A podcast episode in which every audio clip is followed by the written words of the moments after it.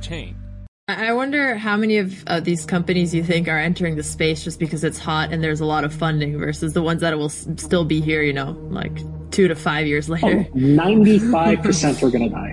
Yeah. 95% are going to die. چیزی که شنیدید مصاحبه دو کوان بنیانگذار تراست که تو چهار می درست چهار روز قبل از شروع فاجعه لونا انجام داده تو این مصاحبه اون داره میگه که 95 درصد از پروژه ها قطعا شکست می‌خورن و از بین میرن شاید خودش فکر نمی‌کرد که تا چند روز آینده جزء اون 95 درصد باشه خیلیا درباره این اتفاق از قبل هشدار داده بودن. اما این شبکه و بنیاد شاید اون کاری که باید رو انجام نداد. سلام من علی رزام و تو قسمت 65 میهم پادکست با همراهی چند تا از بچه ها می‌خوام درباره اتفاقی که برای اکوسیستم ترا و دوتا ارز لونا و یو افتاد صحبت کنیم. برای این کار هم اول یه توضیح مختصر درباره استیبل کوینا میدم و یه پیش درآمدی از چرایی ماجرا میگم. بعد به وقایع نگاری لونا و دلایل فناش می‌رسیم. ما رو تو برنامه های مثل اپل پادکست، گوگل پادکست یا کست باکس می‌تونید دنبال کنید. کاربرایی که از اپل پادکست استفاده می‌کنن می‌تونن تو انتهای صفحه rate بدن و کامنت بذارن. تو گوگل پادکست و کست باکس هم می‌تونید لایک کنید که ببینیم موضوعات چقدر براتون جذاب بوده یا کامنت بذارید که از feedback اتون برای بهتر شدن استفاده کنیم. بریم ببینیم ترا چجوری غرق شد و بقیه رو با خودش به پایین کشید.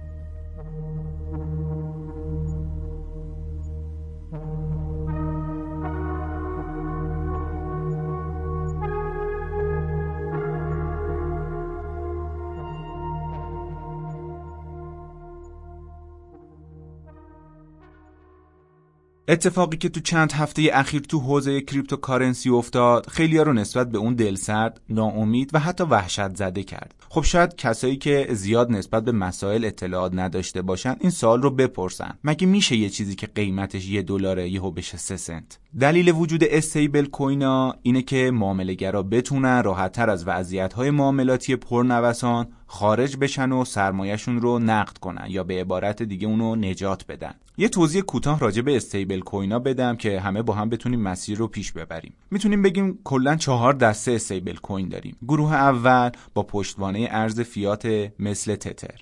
گروه دوم پشتوانش crypto ئه مثل دای.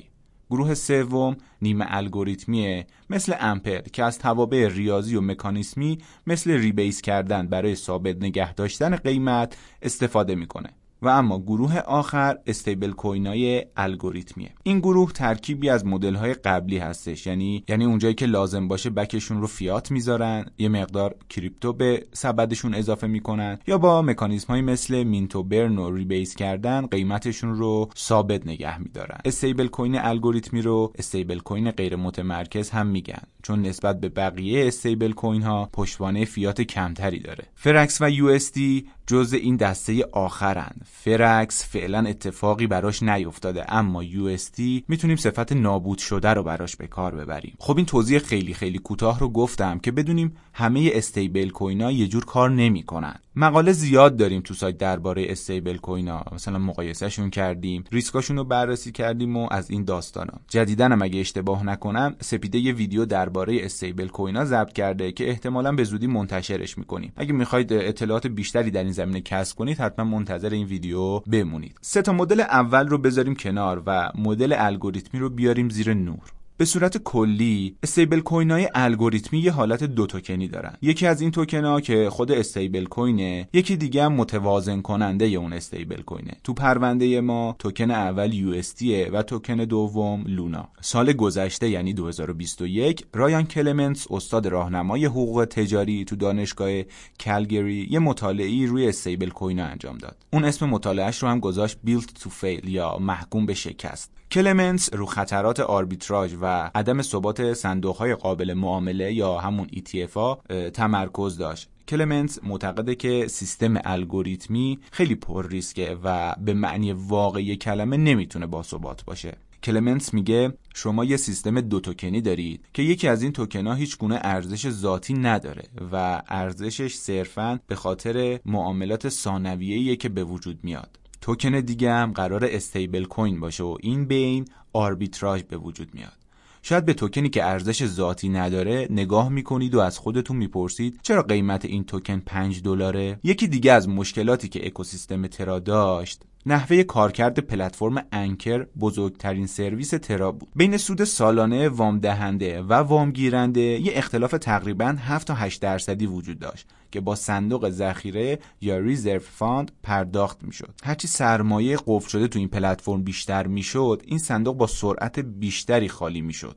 این موارد UST، لونا و کلا اکوسیستم ترا رو به سمت مارپیچ مرگ هل می‌داد و بالاخره 23 اردی بهشت شبکه ترا به حالت تعلیق در اومد. لونا ارزش خودش رو کاملا از دست داد و خیلی از صرافیا اونو از لیستشون خارج کردن. قبل از اینکه وارد داستان لونا و UST بشیم و با کوشیار و علی در مورد اخبار و مسائل فنیش صحبت کنیم بد نیست یه چند تا استیبل کوین که به درد UST دچار شدن رو با هم مرور کنیم.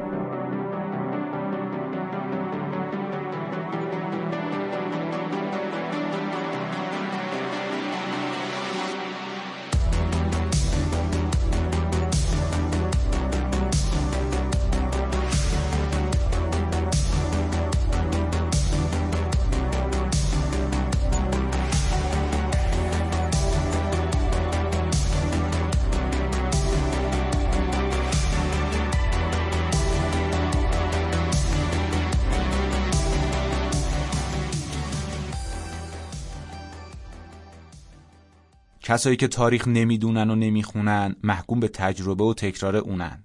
این جمله خیلی معروفه و توی همچین شرایطی استفاده میشه. خب داستان UST و لونا جدید نیست و قبلا همین اتفاق افتاده بوده. البته نه برای UST و لونا ها برای استیبل کوین های دیگه شبکه های دیگه. خیلیا با توجه به همون نمونه های قبلی درباره لونا هشدار داده بودند. همونطور که گفتیم استیبل کوین های الگوریتمی روش های مختلفی برای ثابت نگه داشتن قیمت استفاده می‌کنن. استیبل کوین های الگوریتمی رو میشه به دو دسته تقسیم کرد. یکی بدون پشتوانه یا non-collateralized و یکی هم fractional reserve models یا مدل های چند بخشی البته شاید معنی دقیقی نباشه اما منظورمون اینه که یه بخشی از اون استیبل کوین پشتوانه داره یه بخشی هم از طریق ارز بومی خود پروتکل پشتیبانی میشه. مثلا فرکس تو دسته دوم قرار می‌گیره که حدود 90 درصد back ش دلاره و ما بقیش توکن FXS خودشه توکن حاکمیتیش. دسته اول که بدون پشتوانن از روش های مثل rebase کردن و mint و burn برای تثبیت قیمت استفاده می‌کنن. ترا جز این دسته است. قبل از ترا هم خیلی موارد دیگه بودن که تو ادامه بهشون اشاره می‌کنیم. ترا و مدل های مشابه اون به مکانیسم مینتنبرن یا خرید و فروش بازار برای ثبات قیمتشون وابستن. مشکل این مکانیسم هم اینه که کاملا به خریدار وابسته است. فقط کافی خریدار یا به طور کلی کامیونیتی اون پروتکل اعتمادش رو نسبت به پروژه از دست بده. اون وقته که باید فاتحه پروژه رو خوند. چرا؟ چون که پروژه داره به مارپیچ مرگ نزدیک و نزدیکتر میشه. اولین استیبل کوین تاریخ کریپتو نوبیتسه نوبیتس قبل از استیبل کوینایی مثل تتر تو سال 2014 به وجود اومد. اولین بار تو سال 2016 بود که به مدت 5 ماه پگ یعنی برابریش با دلار شکسته میشه. قیمت هر USNBT تا 50 سنت هم میریزه اما تو ماه سپتامبر دوباره می‌تونه به یه دلار برگرده. دلیل این اتفاق هم افزایش قیمت بیت کوین بوده. خب افراد USNBT هاشون رو میفروختن تا به بیت کوین تبدیل کنن. از اون طرف هم پروتکل نوبیت جوری طراحی نشده بوده که بتونه پاسخگوی حجم بالای فروش باشه. اما این همه داستان نیست. تو سال 2018 دوباره این اتفاق برای نوبیت میفته هر استیبل کوین نوبیت به 25 سنت می‌رسه و نوشیر که back USNBT بوده market cap ش رو از دست میده. تا قبل از این market cap نوشیر حدود 10 میلیون دلار بوده. 10 میلیون دلار سال 2018 اما بعد از این این اتفاق به یک میلیون دلار می‌رسه. اتفاق دوم به خاطر ذخایر ناکافی و پاسخگو نبودن به حجم تقاضا رخ میده. زمانی که هولدرای نوبیت می‌بینن که قیمتش داره میریزه میترسن و شروع می‌کنن به فروختنش. یکی از مشکلات دیگه هم این بوده که نوبیت ذخایرش رو به بیت کوین تبدیل کرده بوده و از همه مهمتر این کار رو تو قیمت های بالای بیت کوین انجام داده بوده. با ریزش قیمت بیت کوین مکانیزم های استیبل کوین نوبیت هم دچار مشکل میشه و این استیبل کوین از بین میره. صفحه توییتر این پروژه هنوز وجود داره. یعنی اگه تو توییتر search کنید می‌تونید صفحش رو ببینید. تو bio ش نوشته بهترین ارز دیجیتال باثبات جهان. شاید اون موقع خیلی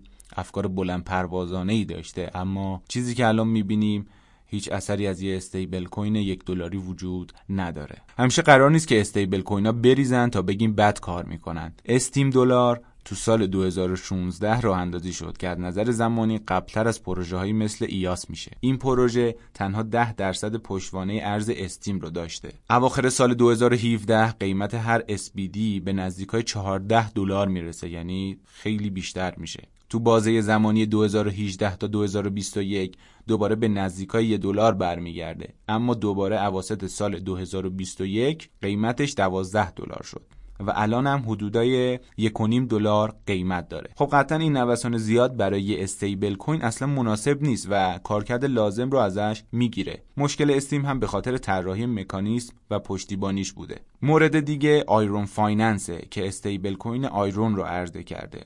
back آیرون 25 درصد USDC و 75 درصد ارز تایتان بوده. تایتان ارز بومی خود پروتکله. خب کافیه که قیمت تایتان یه نوسان شدید داشته باشه. همین اتفاق هم میفته و در عرض یه روز قیمت تایتان از 65 دلار به صفر ممیز 5 تا صفر 35 یا راحت تر بگیم صفر دلار می‌رسه. این ریزش قیمت بعد از انتشار این خبر اتفاق افتاد که مارک کوبان یکی از سرمایه گذارای عمومی پروژه آیرون فایننس تقریبا 100 درصد نقدینگی استخر swap تایتان دای رو تأمین می‌کنه. نمونه های دیگه هم مثل ESD و BAC وجود دارن که می‌تونیم خیلی دربارشون صحبت کنیم ولی به همین چند تا اجازه بدید اکتفا کنیم. این اتفاقا این سوال رو تو ذهن افراد ایجاد می‌کنه که وقتی این همه نمونه شکست خورده وجود داره چه کاریه؟ اصلا چه اصراریه به داشتن استیبل کوین های الگوریتمی؟ آیا واقعا به این شکل از استیبل کوین ها تو اکوسیستم کریپتو نیاز داریم؟ اصلا واقعا می‌تونن موفق باشن؟ تا اینجا درباره کلیت استیبل کوین ها و ماجرای ترا صحبت کردیم و یه اشاره به نمونه های قبلی داشتیم.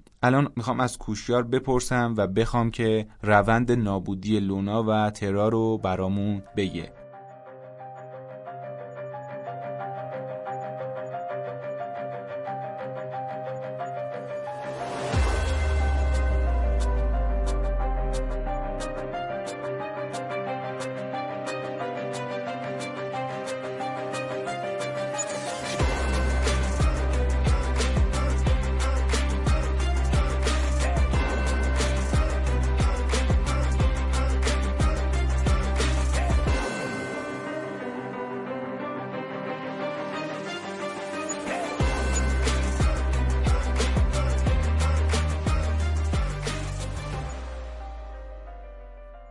خب کوشیار برای اینکه صحبتمون رو شروع کنیم یعنی اون روندی که پروژه لونا طی کرد رو با هم گپ بزنیم در موردش از این نقطه شروع کنیم. اولین زنگ خطر این ماجرا چی بود؟ یعنی از کجا بحران لونا شروع شد؟ میشه گفتش که اولین زنگ خطر برای ترا روز شنبه هفت می به صدا در اومد. شنبه شب تیم ترا مقدار زیادی یو رو از یکی از استخرای نقدینگی Curve Finance که اسمش 3pool ه خارج می‌کنه و این نقدینگی رو می‌خواد منتقل کنه به یه استخر دیگه به اسم 4pool. حالا اینجا وارد داستانش نمیشیم اما چیزی که لازمه بدونیم اینه که همون لحظه که تیم Terra اون مقدار UST رو از 3pool خارج کرد و موقعی که عمق نقدینگی تو این استخر کم شد یه نهنگ ناشناخته حدود 85 میلیون یو رو با یو مبادله می‌کنه تو اون استخر. خب. به خاطر عمق کم نقدینگی تو اون استخر این موضوع باعث میشه که یو یه کمی از برابریش با دلار افت کنه. حالا یه عده گمان زنی کردن و میگن که دقیقا همزمان با این اتفاق 200 میلیون یو هم تو صرافی بایننس به فروش گذاشته شده که علت خارج شدن یو از پگش تو بایننس همین بوده. البته این هرچند که خیلی محتمله و افراد معتبری این رو تایید کردن فعلا در حد یه گمان زنیه. یعنی میگن که یه برنامه ریزی از قبل انجام شده بوده آره. احتمالا. حالا لازمه وضعیت کل بازار تو اون روزا رو در نظر بگیریم. بازار کریپتو خیلی روزای بدی رو سپری کرده بوده. و افراد و, ف... افراد و مؤسسات فعال یه جورایی به سقف خطرپذیریشون رسیده بودن. آره دیگه یه یادم باشه قیمت بیت کوین هم همینجوری داشت میومد پایین آره رو دقیقاً. همه ترسیده بودن نمی‌دونستن چیکار کنن. خب؟ خب پروژه ترا هم یه پروژه تو خلا و سوا از پروژه های دیگه نبوده. از طریق پروتکل انکر و خزانه‌ای که برای پشتیبانی از یو تشکیل داده بود با طیف وسیعی از سرمایه گذارا و پروژه های دیگه در هم تنیده بوده. درسته. وقتی که لغزش یو اون لغزش اندک از برابریش با دلار مشاهده میشه با توجه به شرایط بد بازار افراد و مؤسسات شریک تو پروژه ترا شروع به خارج کردن سرمایهشون از یو می‌کنن. البته این دیگه گمان زنی نیست.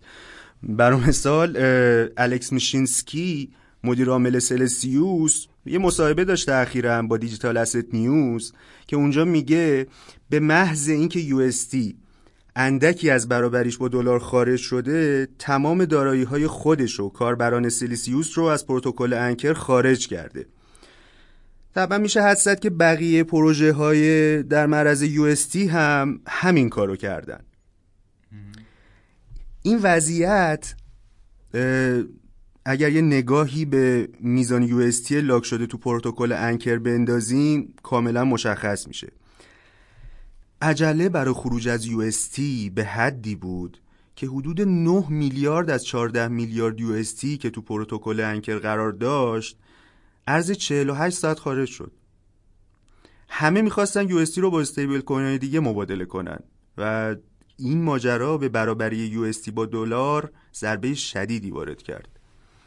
همینطور که این اتفاق میافتاد یه دم برای کسب سود از مکانیزم مینتن برن ترا شروع کردن به سوزوندن یو و صادر کردن لونا. و البته برای محقق شدن سودشون ناچار بودن که سریعا لونایی که در ازای سوزوندن یو به دست آورده بودن رو بفروشن. مخصوصا تو اون شرایط که قیمت لونا هم همراه با بقیه بازار در حال سقوط بود. آره دیگه اصلا یکی از مکانیزمایی که خود ترا و لونا گذاشته بودن برای اینکه نگه دارن همین سیستم آربیتراژی بود که می‌تونستن کاربرا ازش دقیقاً. استفاده کنن دقیقاً. به خاطر همین این دیگه داشت هی می‌رفت نزدیک بشه به اون پرتگاهی که حالا یه سری پیش بینیش کرده بودن یه کاملاً. سریش اصلا منتظر بودن کاملاً. که حرفشون ثابت بشه برای بقیه خب دقیقاً. این سیستم آربیتراژی که گفتی تو اکوسیستم ترا اسمشو گذاشتن مینتنبرن. نتیجه این مینتنبرن این شدش که تا آخر نهم می قیمت لونا رسید به حدود سی دلار. از اون 120 دلاری که یکی دو ماه پیش شاهدش بودیم یو هم رسید به حدود 75 سنت. این گام اول فروپاشی اکوسیستم ترا بود. آها. اه، خب کی دیگه فاتحه لونا خونده شد؟ یعنی می‌گفتن که آقا دیگه تمومه باید درش رو تخته کنه آقای دوکوانو. بره دنبال کار خودش. میشه گفتش که فاتحه لونا وقتی خونده شد که ارزش بازارش به زیر ارزش بازار یو رسید و رسما وارد مارپیچ مرگ شد. حالا اینو باید دقت داشته باشیم که لونا پشتوانه یو بوده و در شرایط طبیعی ارزش بازار یو باید نماینده فشار فروش بالقوه روی لونا می بود. و ارزش بازار یو باید تنها یک کسری از ارزش بازار لونا می بود. البته این معادله خیلی و از خیلی وقت پیش به خاطر سود چشمگیری که انکر به استیکینگ یو می‌داد به هم خورده بود. و لونا قصد داشتش با تشکیل ذخیره بیت کوین جبرانش کنه. اما قبل از اینکه این ذخیره بتونه به حدی بزرگ بشه که توان کنترل نوسانات یو رو داشته باشه شاید این اتفاق بودیم و کل پروژه سقوط کرد. آها این بیت کوین ها داستانش چی شد؟ الان به کجا کوین رو رسید؟ الان بهش می‌رسیم. آها آها بگو. ولی اینجا باید توجه داشته باشیم. اهمیت مقایسه ارزش بازار لونا با ارزش بازار یو رو. وقتی که ارزش بازار لونا به زیر ارزش بازار یو رسید برا همه قطعی شد که لونا توان جذب فشار فروش یو رو نداره. و معنی این وضعیت اینه که نه لونا ارزشی داره نه یو پشتوانه ای این فشار فروش شدید و همزمان که روی یو و لونا بود باعث شد که طی 48 ساعت بعد یعنی تا آخر 11 می قیمت یو به تنها چند سنت و قیمت لونا به چند صدم سنت برسه. یادم دقیقا قیمت رو ما می‌دیدیم. هی می‌شد 80 درصد منفی 90 درصد منفی. باور نکردنی بود واقعا. خب از اتفاقاش گفتی یعنی اون حالا مراحل ابتدایی که طی کرد تو این حین خود بنیاد لونا چه واکنشی داشت؟ خب یادمه که دوکوان همش توییت می‌زد که داریم روش کار می‌کنیم برمیگردونیم و از این حرفا پروپوزال میدیم. نمی‌دونم قطعا ما از این مرحله خارج میشیم. ولی خب الان تو اینجایی که هستیم می‌بینیم هیچ کدوم از اونها اتفاق نیفتاد. حتی اگه اشتباه نکنم یه چیزی گفته بود که آره. قلبم شکسته و آره. از این داستانا به صورت رسمی لونا چه کاری می‌کرد تو اون مدت بنیاد لونا بین ژانویه تا می یعنی از دیتا اردی بهشت با هزینه کردن تقریبا 3.5 میلیارد دلار حدود 80 هزار تا بیت کوین جمع آوری کرده بود که از شواهدم اینطور برمیاد که تمام این حجم از بیت کوین رو خیلی تهاجمی و با استفاده از بازارسازهای متعدد تو صرافی های مختلف فروخته. مثلا آمار ارائه شده توسط شرکت الیپتیک یا آمار ارائه شده توسط گلس نود این موضوع رو تایید می‌کنن. مثلا الیپتیک اخیرا اعلام کرد که از این تعداد بیت کوین حدود 52 هزار تاش از صرافی جمنای و بقیهش هم از صرافی بایننس سر در آورده. بنیاد لونا هم اخیرا اعلام کرد که از تمام این تعداد بیت کوین فقط 313 تا براش باقی مونده. شاید در مراحل ابتدایی فروپاشی فروش بیت کوین و خرید یو تا حدی به بازیابی قیمت کمک کرده باشه. همونطور که مثلا در تاریخ ده می دیدیم که قیمت یو بعد سقوطش تا 60 سنت برگشت به 92 سنت. اما به نظر می‌رسه ارزش کل ذخیره بیت کوین بنیاد لونا در برابر سیل فروش ایجاد شده نتونسته مقاومت کنه و نتونسته خیلی موثر واقع بشه. آره دیگه نشد. یعنی هر چقدر فروخت الان شاهد زندمون آمارا و اعداد و قیمت که توی صرافی و سایت های مختلف می‌بینیم که اون کارش واقعا هیچ فایده ای نداشت یکی از فرضیایی هم که توی این اتفاق مطرح بود کوشیار این بود که آقا این کل ماجرا عمدیه. یعنی حالا خود یا اکوسیستم ترا ترا لبز یا هم بنیاد لونا اومده که از قصد حالا یه کاری بکنه پروژه رو جمع کنه فورک بزنه نمی‌دونم هرچی چیزایی که واقعا تو این مدت مطرح شد. تو اخبار و مقالهایی که این مدت رصد می‌کردی و میخوندی به نکته ای چیزی بر نخوردی که به نظرت این فرضیه رو تقویت کنه؟ والا حرفای زیادی در این مورد زده شده. اما اگه بخوام بخوایم به این سوال جواب بدیم چاره ای نداریم غیر اینکه یه سری گمان زنی های مختلف رو مطرح کنیم. یعنی هیچ جواب قطعی در حال حاضر نمیشه داد.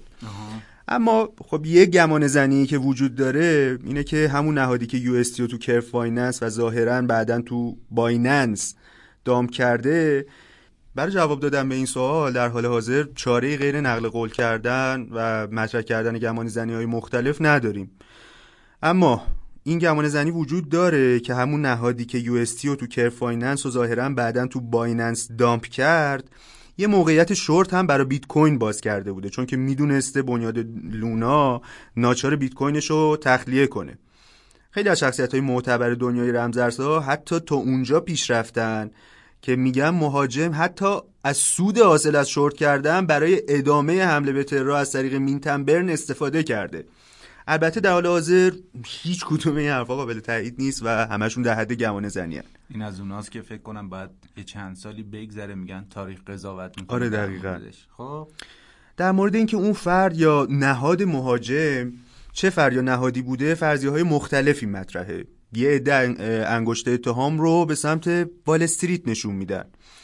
استدلالشون هم اینه که افراد و شرکت های مطرح تو فضای کریپتو انقدر منافعشون با ترا گره خورده بوده که دلیلی نداشته بخوان همچین اقدامی بکنن. آخرین چیزی که افراد درون فضای کریپتو می‌خوان اینه که همچین فاجعه ای پیش بیاد و بهونه دست قانونگذارای آمریکایی بده که همین الانش هم از سمت رمزارزها احساس خطر می‌کنن. و دوست ندارن چیزی هژمونی دلار رو تحت تاثیر قرار بده. همونطور که دیدیم بعد این اتفاقا جنت یلن وزیر خزانه داری آمریکا هم سریعا اومد و گفتش که این اتفاق نشون میده که باید مقررات بیشتری برای فضای کریپتو وضع بشه. آها خب این که گفتی در ارتباط با خارج از فضای کریپتو یعنی حالا وال استریت قانونگذاران شاید حتی کشورها و ایالتهای مختلف و حکومتهای مختلف داخل خود کریپتو چی آیا گمان زنی در این باره وجود داره؟ اتفاقا آره یه فرضیه دیگه هم هست که میگه خلق و خوی خاص دوکوان بنیانگذار ترا براش دشمنایی تراشیده. مثلا یه جا در مورد استیبل کوین الگوریتمی دای که به نوعی رقیب یو محسوب می‌شد گفته بود دای die in my hands. یعنی استیبل کوین دای در دستان من کشته میشه. بعید نیستش که این نوع برخورده و این رفتارها باعث شده باشه بعضی رقباش در داخل فضای کریپتو دوست داشته باشن که ترا سقوط کنه. آره اصلا مثل اینکه خیلی اخلاق عجیبی داشته خیلی مغرور بوده. آره مغرور بوده که خودش هنوز براش اتفاقی نیفتاده. لونا و یو اس دی به خاک و خون کشیده شدن خودش هنوز پا برجاست یه سری اخلاقای خاص داره. خب؟ آره از این پستای نابهنجار تو توییتر زیاد میذاشته مثل خب. تا الان یه سری فرضیه رو مطرح کردیم اما هر کسی که این ماجرا رو صحنه گردانی کرده باشه از نقص ذاتی پروژه ترا استفاده کرده. سیاست های غلط پروژه ترا باعث شکننده شدنش شده بود. و هیچ کدوم از این فرضیه هایی که مطرحه توجیهی برای شکست مفتزهانه پروژه ترا محسوب نمیشه. پروژه ترا حدود چهل میلیارد دلار رو به باد داد. خیلی آرم تا مرز خودکشی پیش برد و به اعتبار فضای کریپتو هم آسیب جدی زد. آره واقعا خیلی تایم بدی بود. یعنی یه بازه زمانی خیلی بدی رو سپری کردیم خیلی هم می‌گفتن آقا دیگه cryptocurrency پروندهش داره بسته میشه. شد این یه دومینویه که از این حالا پروژه رمز ارز شبکه شروع شده. سراغ همشون میره. حتی چند تا حالا نمی‌دونم رسمیه یا حالا فضا سازی توی شبکه های اجتماعی توی توییتر. چند تا مورد خودکشی متاسفانه آره. گفتن که وجود داشته. خیلی خیلی بد بود. آره خارج از ایران مثل که حدود 22 مورد خودکشی تا همون اوایل فروپاشی ترا ثبت شده بود. واقعا. واقعا عدد بزرگی مردم سرمایهشون چون چون یه سرویس خیلی بزرگ داشت. انکر خب خیلی داخل اون فعالیت داشتن و سرمایهشون رو وارد کرده بودن. یا حالا جدای از اون خیلی ها روی بی اطلاعی یا کم بودن اطلاعات و دانش اگر اسمش رو بذاریم به توصیه یه سری افرادی که فقط دنبال منفعت خودشون اسمشون رو نمی‌ذاریم سود جویی چون که خب همه تو این بازار دنبال سودن اسمشون رو می‌ذاریم منفعت طلبا. گفتن بخرید میره بالا این پروژه قویه این پروژه دوباره بر میگرده خیلی ها روی 50 دلار خریدن دوباره ریخت. آره اومدن پوششون آره. کردن. بخرید رو 10 دلار بخرید پله بخرید. متاسفانه خیلی از این یعنی وقایع رخ داد تو این مدت کم و آسیب جدی زد. آره واقعا. البته ما تو میهم بلاک چین چند وقت پیش در مورد این احتمال افتادن پروژه ترا تو گرداب مرگ مقاله منتشر کردیم و سعی کردیم تا حدی هشدار بدیم. اما حقیقت اینه که این اتفاق خیلی ها رو سورپرایز کرد. یعنی پروژه به این عظمت و تا این حد در هم تنیده شده با کل فضای کریپتو که به مقام شیشم از نظر ارزش بازار بین کل رمز ارزا رسیده بود تصور نمی‌شد که اینطوری و انقدر سریع تا این حد نابود بشه. نابود بشه. آره. خب آخرین چیزی هم که می‌خوام ازت بپرسم و دیگه بیشتر از این مزاحمت نشم آخرین خبرهایی که الان در مورد ترا و لونا و یو وجود داره چیه؟ بهمون لطفا بگو در موردش که تصمیماتشون چیه؟ می‌خوان چی کار کنن بالاخره؟ الان که اینجا نشستیم کنار هم آخرین پیشنهادی که مطرحه پیشنهاد فورک شبکه لوناست که توسط دوکوان مطرح شده و قرار شبکه قدیمی ترا اسم اسمش بشه ترا کلاسیک و شبکه جدیدی که شکل می‌گیره اسمش بشه ترا با یک میلیارد توکن. و این توکن ها قراره بین هولدرهای لونا و یو مطابق ضوابطی تقسیم بشن. همین الان که داریم صحبت می‌کنیم پروپوزال احیای شبکه لونا با یه متممی داره در موردش رأیگیری میشه و تا چهار روز دیگه این رأیگیری به پایان می‌رسه. و نتایج رأیگیری در حال حاضر که مشغول صحبتیم خیلی نزدیکه. معلوم نیست که چه اتفاقی میفته و آیا ویتو میشه؟ آیا تصویب میشه؟ یعنی از اون رأیگیری هایی نیست که فرمالیتن و به احتمال زیاد تصویب میشن. و بمونیم منتظر و ببینیم که نتیجه چی میشه. ممنونم ازت کوشیار جان. خیلی اطلاعات خوبی دادی. یعنی برامون از اول شروع کردی صحبت کردن. حالا کسایی که اگر مرحله به مرحله تاریخ به تاریخ نمی‌دونستن که لونا چه اتفاقی براش افتاد چه سیری رو طی کرد توضیحات خوبی دادی؟ ممنونم ازت. اگر صحبت دیگه ای داری ما در خدمت هست خواهش می‌کنم حرف دیگه ای نمیمونه اما فقط می‌خواستم بگم اون کسایی که تو این پروژه سرمایه ای داشتن و از دست رفته بدونن که تنها نیستن و کمتر کسی بوده تو فضای کریپتو که سرکاری با پروژه ترا و سرمایه توش نداشته باشه. خیلی ها متضرر شدن از این هم تو ایران هم در سراسر جهانی پروژه چهل میلیارد دلاریه که زمین خورده. و از این دوستان خواهش می‌کنم که سعی کنن آروم باشن آرامش خودشون رو حفظ کنن و منتظر بمونن در آینده تا ببینن که نتایج fork شبکه Luna چی میشه. امیدوار باشیم و صبور. صبور. خواهش همینه فقط. مرسی ازت ممنونم. خب من چهار تا مورد دیگه هم به گفته های کوشیار اضافه کنم چون موقعی که این بخش رو ضبط کردیم هنوز این اخبار منتشر نشده بود اما گفتنش خالی از لطف نیست. CZ مدیرعامل Binance تو اظهار نظر اخیرش درباره اتفاقایی که افتاده گفته Terra حباب زیبایی بود که بالاخره ترکید. اون میگه وقتی یه رمز ارز رو پشتوانه استیبل کوین قرار میدیم احتمالش هست که با ریزش قیمت ثبات قیمت استیبل کوین هم تهدید شه. حالا هر چقدرم که پشتوانه داشته باشه. mint بیرویه Luna به holder ا آسیب زد و راه حل خوبی نبود. از طرفی هم سود سالانه 20 درصدی Anchor بدون خلق ارزش افزوده اکوسیستم رو با ریسک روبرو کرد. آقای CZ معتقد ترا ذخایر خوبی داشت و می‌تونست وقتی یو فقط 5 درصد افت کرد اون رو نگه داره اما این کارو نکرد مورد دوم اینه که سرویس کوین بیس کلود که بخش زیرساختی صرافی کوین بیس رو بر عهده داره دیگه از زیرساخت شبکه ترا پشتیبانی نمی‌کنه. مورد بعدی مربوط به شرکت سرمایه گذاری پانترا کپیتاله. این شرکت اعلام کرد که بیش از 80 درصد سرمایه گذاری خودش تو پروژه ترا رو قبل از شروع بحران از اون خارج کرده بوده. Pantera Capital جزء VC های cryptocurrency ه. این شرکت تو دو مرحله روی Terra سرمایه گذاری کرده بوده ولی با شروع ریزش قیمت بیشتر سرمایهش رو خارج کرده بوده.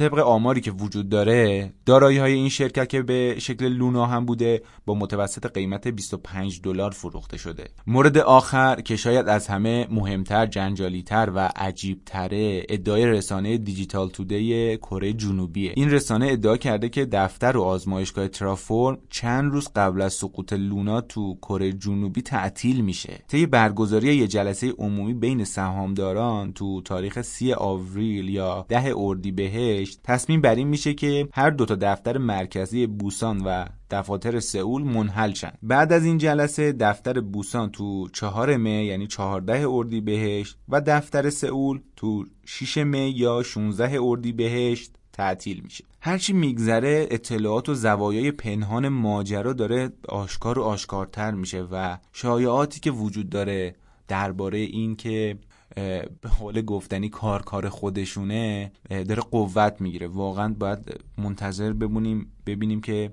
اصل قضیه چی بوده. از این مرحله هم رد شیم. بریم با علی درباره مسائل فنی این موضوع صحبت کنیم.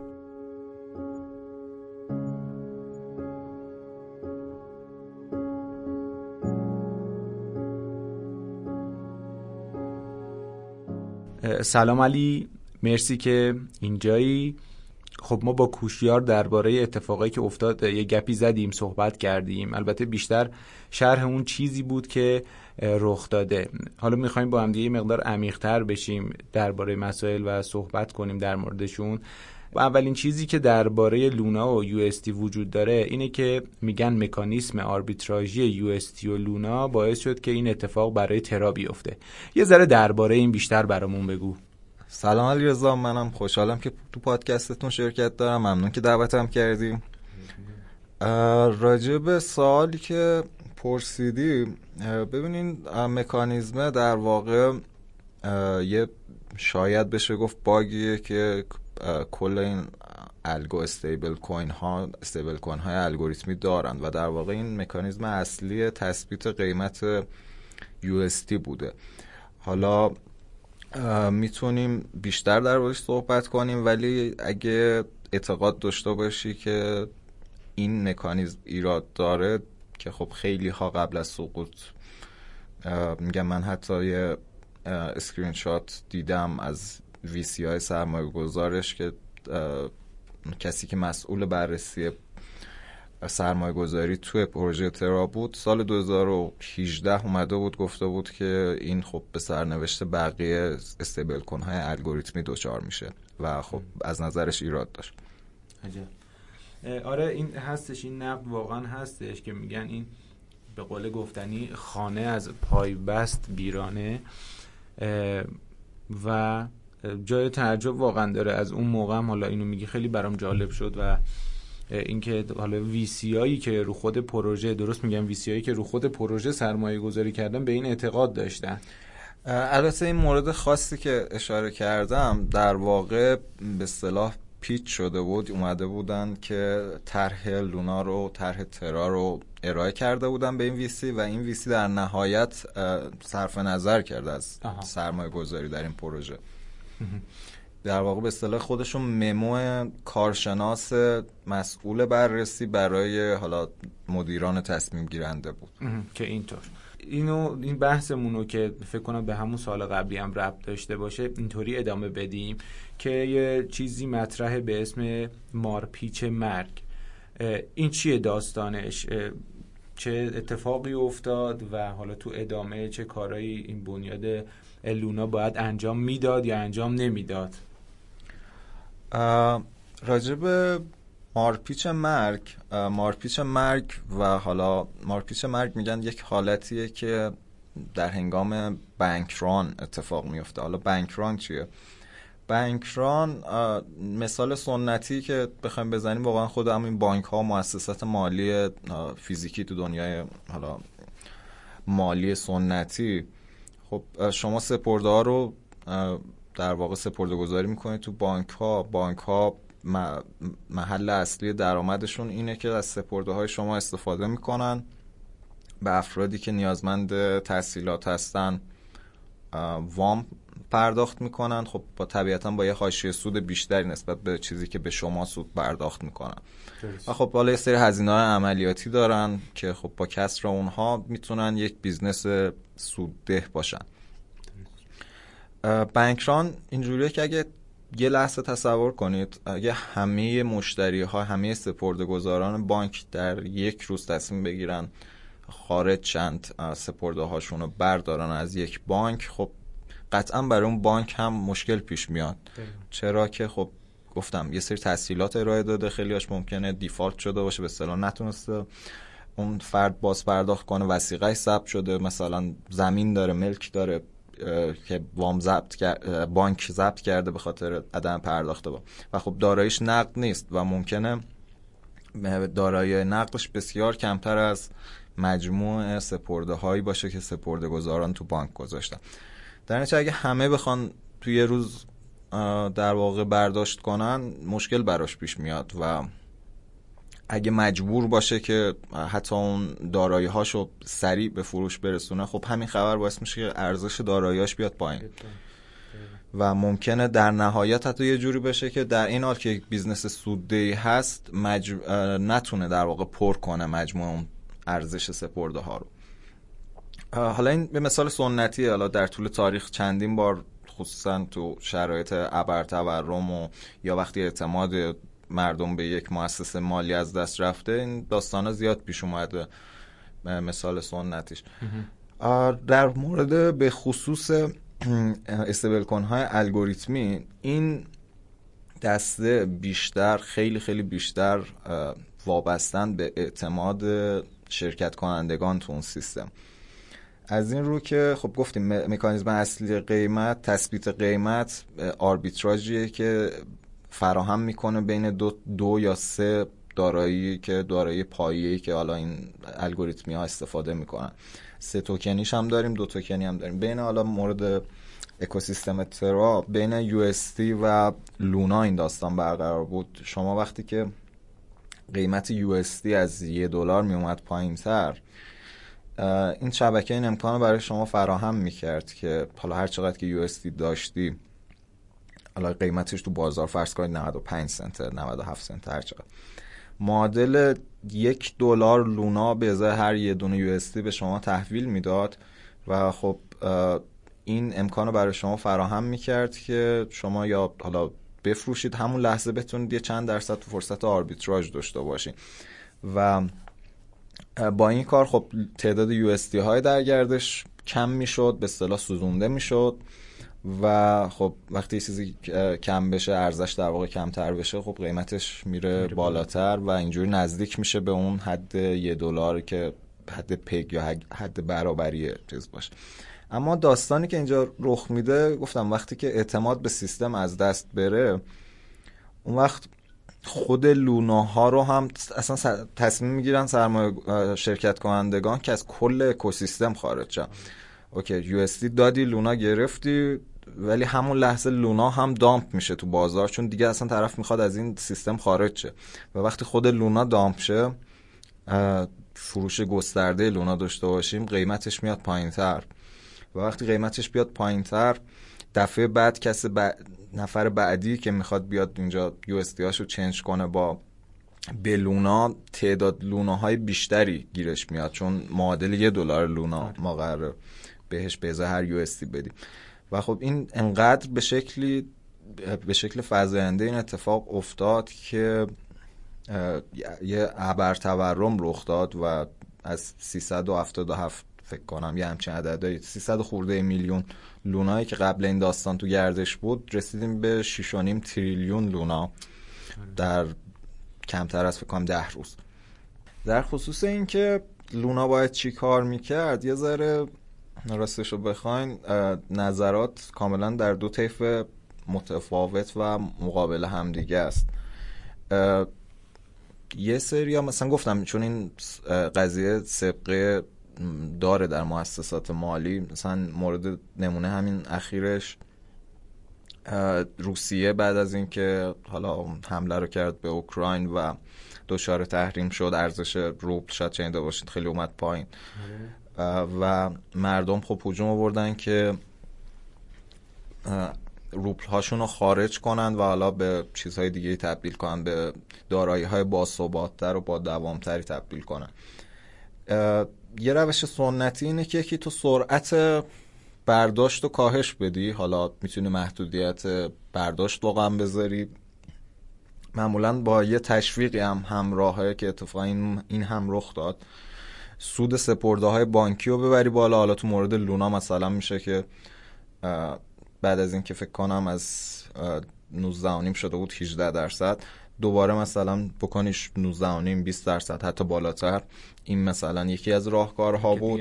طرف انگیزه داشته باشه نگه, نگه داره. بله این ریسکو متحمل بشه در واقع. این یه طیفن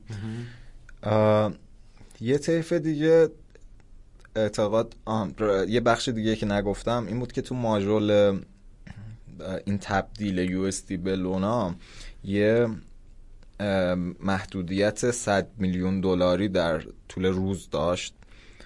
تا 100 میلیون دلار شما با یه slippage خیلی اندک می‌تونستی این کارو انجام بدی. یعنی راحت می‌تونستی تبدیل کنی. بعد از اینکه این 100 میلیون پر می‌شد شما یه لغزشی پیدا می‌کردی و در واقع قیمت بدتری رو به تحویل می‌داد سیستم همینجوری به شکل حالا تصاعدی به ازای هر چقدر که بیشتر می‌شد این عدد می‌رفت بالا. بعضی ها میگن که خب شاید باید کمتر می‌شد اون عده که به این طیف اعتقاد دارن. نظرشون اینجوریه که باید مانع بر سر راه در واقع برداشت و خروج ایجاد می‌کردیم. یه دیگه برعکس اعتقاد دارن که تو باید این قضیه رو تسهیل می‌کردی. خب یه ایده حالا خیلی بدی هم نیست. حالا بنیان منطقیش اینجوریه که اگه روی کاغذ اگه شما می‌تونستید حالا 18 خورده میلیارد یو بود.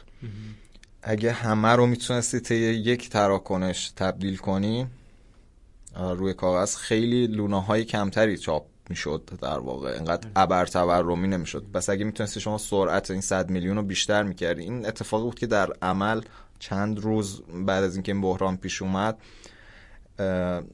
پروپوزال در واقع گاورننس تراب بود و حالا یکی مشکلاتی که پیش اومد این بود که از زمان تصویب شدن تا اجرای شدن به خاطر مشخصات مشخصات پارامتری سیستم خود تراب هفت روز طول می‌کشید. و خب عملا بیفایده کرد این پروپوزال ولی در واقع چیزی بود که رخ داد و تصمیم گرفتن که این سقف این قضیه رو بیشتر کنن. حالا چرا بیشتر؟ اگه بیشتر می‌تونستی خارج بشی بهتر بود و حالا در تعداد تراکنش های کمتر. شما فرض کنید که اگه در تکه ها ابعاد یک میلیون یک میلیونی می‌خواستی خارج چی همونجور که گفتم یک میلیون به اولی که خارج می‌شد باعث می‌شد که قیمت لونا از اون ور دامپ شه طرف خارج می‌شد. یک میلیون بعدی تعداد بیشتری همینجوری چاپ می‌شد تا با این در واقع قطعات کوچیکتر شما هی تورم بیشتری در نهایت چیز می‌کردی تجربه می‌کردی. ولی اگه می‌تونستی با یک ابعاد بزرگی یکو همه رو خارج کنی تو یک فرزن تراکنش تو تراکنش های بسیار کمتری خب انقدر دیگه اوضاع وخیم و تورمی نمی‌شد. شاید مثلا به میلیارد می‌رسیدی ولی به تریلیون نمی‌رسیدی.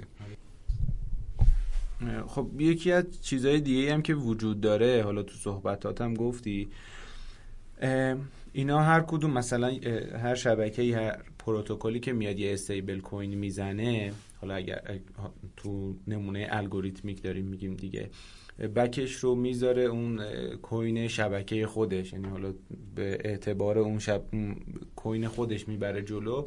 یه کاری که لونا ترا یعنی اسمشو بهتر بگیم خود کل ترا دیگه اکوسیستم ترا انجام داد اومد یه حجم عظیمی بیت کوین گرفت خرید و گفت من اینو می‌خوام بذارم بک استیبل کوینم یعنی بیارم وارد شبکه هم کنم و داشته باشم برای کنترل حالا کلا اکوسیستمم تثبیت قیمتم و این حرفا.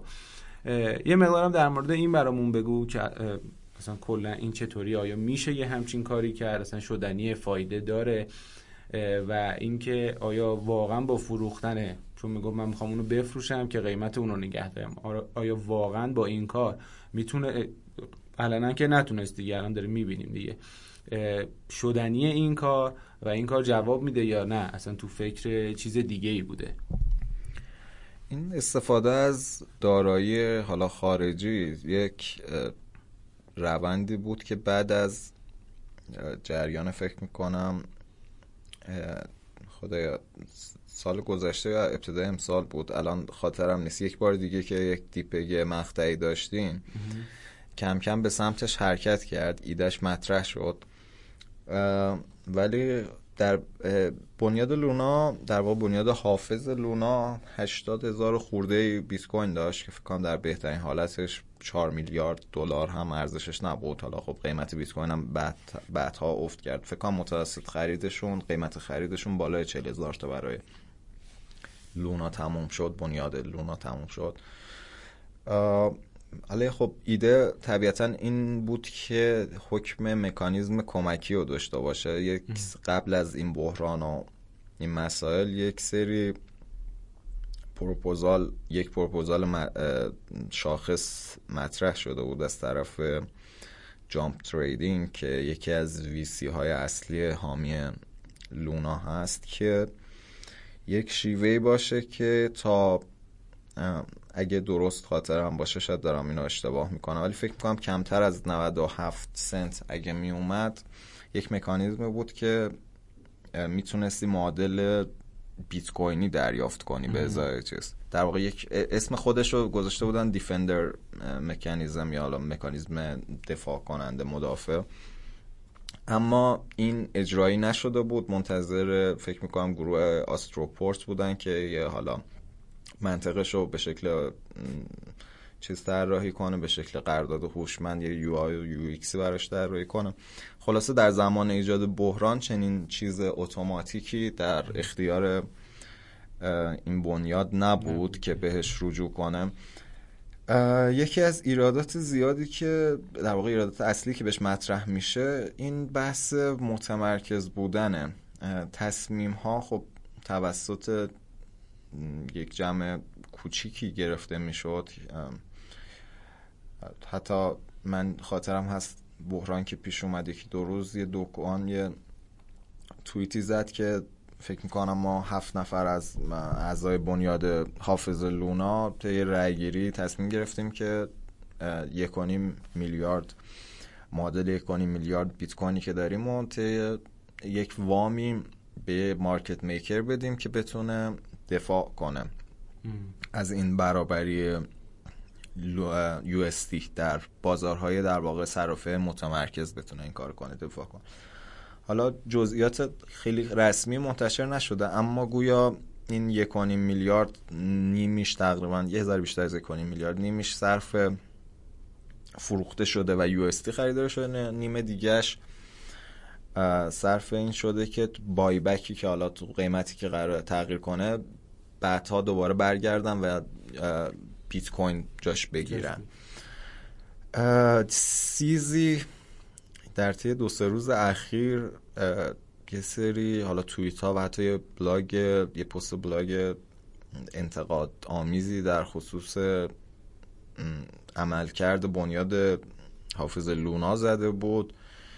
من به اون استناد می‌کنم چون یه ذره حقیقتا به خاطر ذات متمرکز بودن صرافی های حالا متمرکز بر پایه اوردر بوک و این حرفا دسترسی به اطلاعات خب نداری و سیزی حالا به عنوان سی او بایننس اینجور اومد گفته که آخرین چیزی که گفت این بود که اگه 95 زمانی که 95 سنت بود بنیاد حافظ لونا میومد استفاده می‌کرد از بیت کویناش خیلی خب احتمال بیشتری بود که برگرده. این اینو مطرح کرده که گذاشتن اینا ارزش صفر شه به اون پایین برسه و بعد تازه از ذخایرشون استفاده کردن برای خرید. حالا این نقل از سیزیه من حقیقتا نمی‌دونم.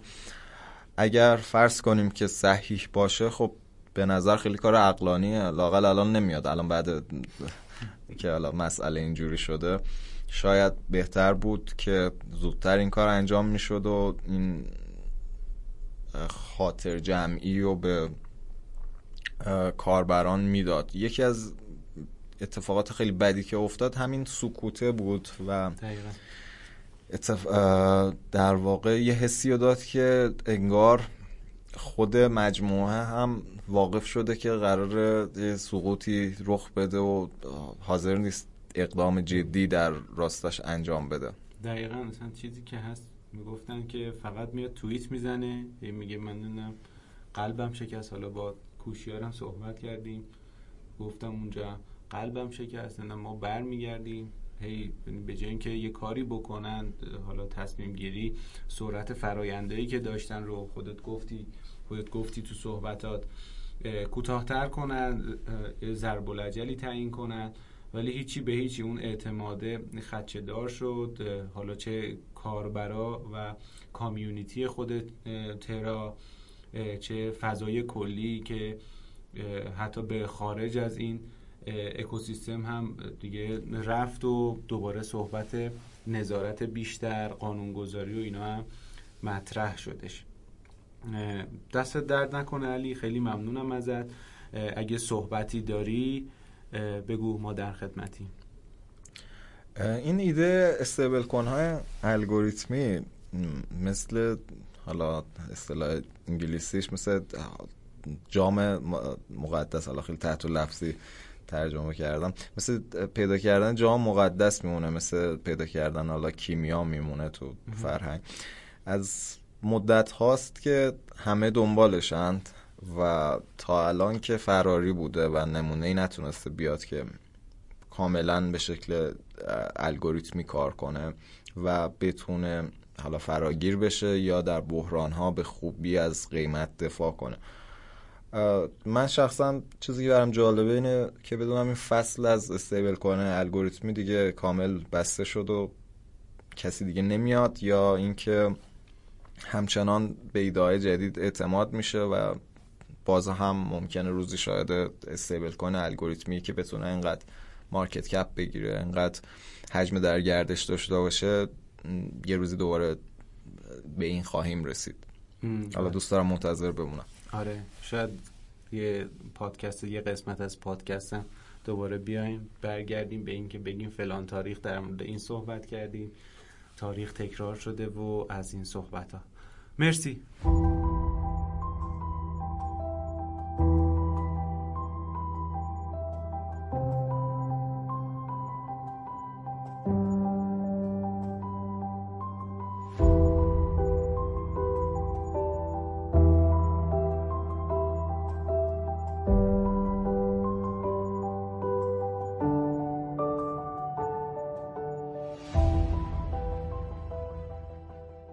65 مین قسمت از میهم پادکستم اینجا تموم شد.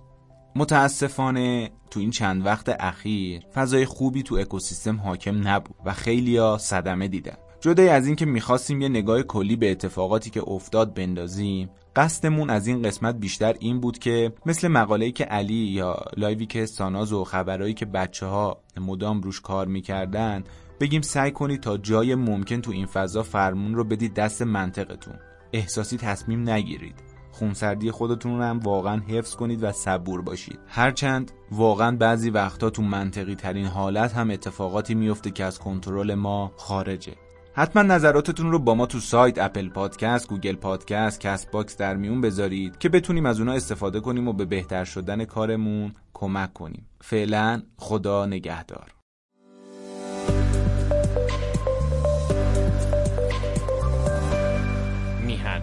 obtain.